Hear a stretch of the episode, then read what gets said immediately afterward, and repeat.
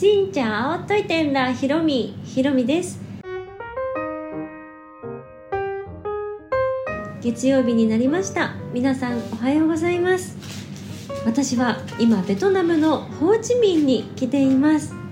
もうお家を出てから20日21日ぐらい経っていましてもうだいぶお家の間取りを忘れるんじゃないかってぐらい。ずっと旅に出ているような感覚になっています。で今日お話ししたいのはですねこの土日に行われたジャパンベトナムフェスティバルの様子。はいこれをねお話ししたいと思います。というのがこの度ね20日ぐらいずっと旅を続けていますがこの旅の最大の目的がこの第8回ジャパンベトナムフェスティバルに来ることだったんです。なのでこの旅のメインですね。メインイベントをこの土日に終えたという感じです。まあ、言うても私はね出店するわけでも何かイベントに出るわけでもなくお客さんとして楽しませてもらうっていう感じだったんですけどもうとっても楽しみにしていました。今年は日越の外交この記念が50周年ということですごい大きな節目で日本やベトナムでもたくさんのイベントが行われる予定です。で毎年日本ではねベトフェスがいろんなところで行われていますけど、まあ、それも、ね、ちゃんと大々的にやってはいるけどそれよりもっともっと大きな規模のイベントがこのホーチミンで9月23日公演で行われました。で今回は第8回ということでコロナ禍はね1回なかったんじゃないかな？うんなんかオンラインとかでやったりやんなかったりみたいな感じなんですけど、まあ、今回は、まあ、コロナが明けたみたいな感じなので9月23日公演で盛大に行われてブースもね250ぐらい出展されていたみたいです。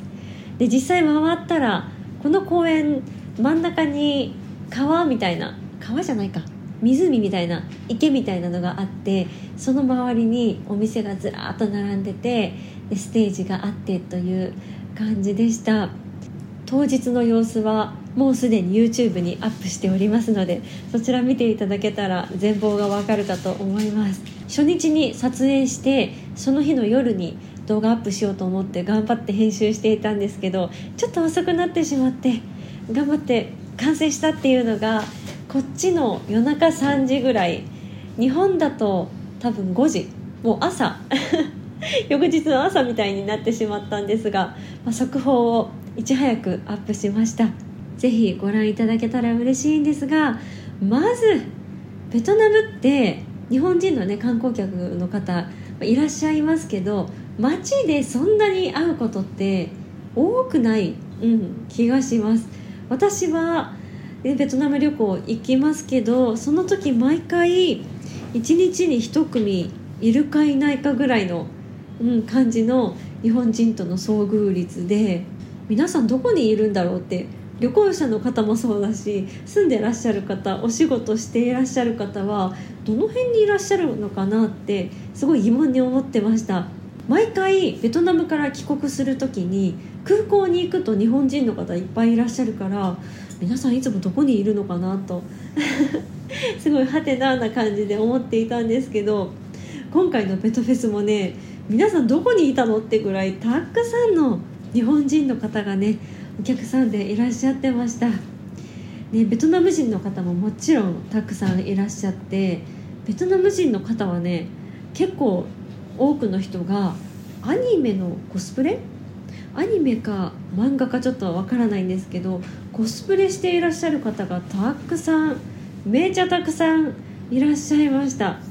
私そんな詳しくはないんですけどあのワンピースのルフィとかセーラームーンとか、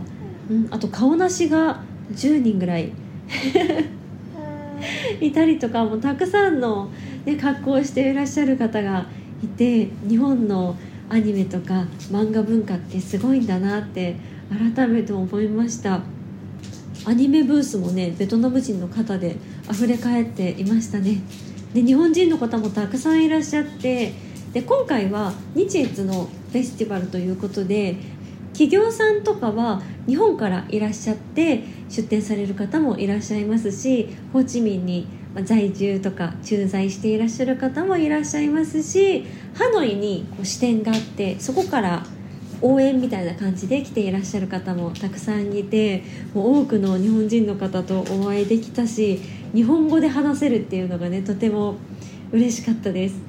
企業さんもね本当皆さんご存知な名前がたくさんあってハウスあのカレーのハウスさんとかエースコックとか森永とか丸亀製麺とかロイズとかファミリーマートとかイオンとかガリガリ君とか吉野家とかすき家とかあと県の県とか地方のブースがありました。大分県宮崎県新潟県愛知県愛知県あったかな？茨城県とか、まあ、関東連合みたいなのもあったし京成電鉄とかあとセントレアとかねそういう空港関係とか移動関係のところもたくさん出店していました。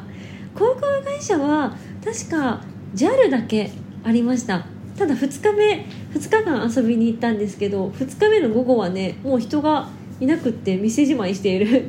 感じになっていましたね。日本に旅行に来てとか技能実習生の方で多分うちの県どうとか。あと一つ帝京平成大学も出展してて多分留学生とかね受け入れるよっていうものだと思うんですけどベトナム人の方に「ウェルカムだよ日本で待ってるよ」っていうアピールもしていましたしベトナムの旅行会社さんは日本に旅行に行ったらいくらぐらいかかるよとかこういうホテル紹介できるよっていうブースもありました。私歩いてるとね結構ベトナム人に間違えられるらしくってそうベトナム人向けの日本旅行パンフレットとか出されて「ね、どう？日本旅行」みたいな感じで 言われたりして。とても面白いですね。もう日越の本当に融合みたいなのを感じることができました。あとステージもねめちゃくちゃ盛り上がってました。初日の盆踊り。はい盆踊りはね日本から駐在とかで来ている商工会の方が主催なのか、ま、取りまとめられているのかそういう方たちが櫓の上で踊ってその周りでたくさんの日本人の方とかが一緒に踊っていてめっちゃ盛り上がっていましたしあと話題になっていたのが HKT48 の皆さんが来られるということであと同様の、ね、歌を歌われるののちゃん3歳ぐらい4歳とかなのかなのののちゃんがステージで歌うということでたくさんのあの HKT のファンの、ね、方々があの日本から来られていてすごい盛り上がっていました。そしてたくさんの方にお会いできて私もとっても嬉しい気持ちになりました。あととても良かったなって思うのがあのが食べ物を売ってるスペースにベトナムのこのホーチミンの日本人街って呼ばれるレタントン通りと第2の日本人街と呼ばれるファンビッチャンというところに店舗を構えていらっしゃる日本料理店の方々がねたくさん出店していらっしゃって。で私はベトナム旅行1回来ると長めにね結構長くいたいなと思って2泊3泊とかじゃなくって10泊とかねしたいなと思って今回もベトナムも15日マックスでいる予定でその前からまあ出発しているのでっていう感じなので日本料理がね恋しくなるんですね、まあ、そんな時に今回のベトフェスでいろんな日本料理屋さんが出店されててあこんな料理もあるんだとかこういうお店があるんだって知ることができるのがねとても良かったなと思いました、まあ、2泊3泊の旅行で行く方はね毎日ベトナム料理食べたいとかフランス料理食べたいっていう方いらっしゃると思いますけど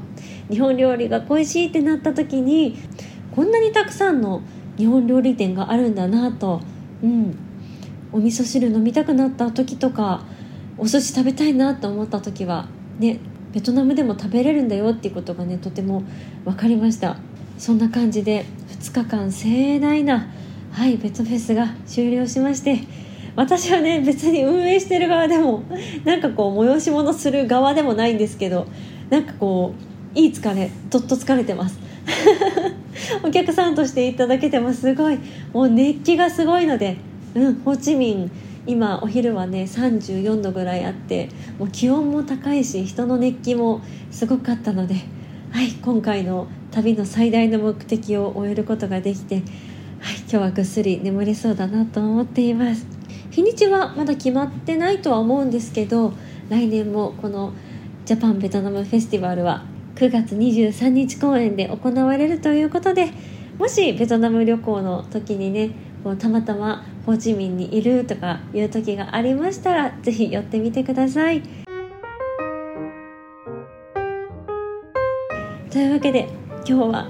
ジャパンベトナムフェスティバルに行ってきましたというお話でございましたこの配信は毎週月水金各種ポッドキャストとスタンド FM で配信をしています。日々の出来事やベトナム旅行についてまた皆さんからいいたお便りについてもお答えをしています。お便りフォームからスタンド FM の方はレターから質問やメッセージこんなことをお話ししてほしいなど送っていただけたら嬉しいです。それではまた次の配信でお会いしましょう。変がプライ。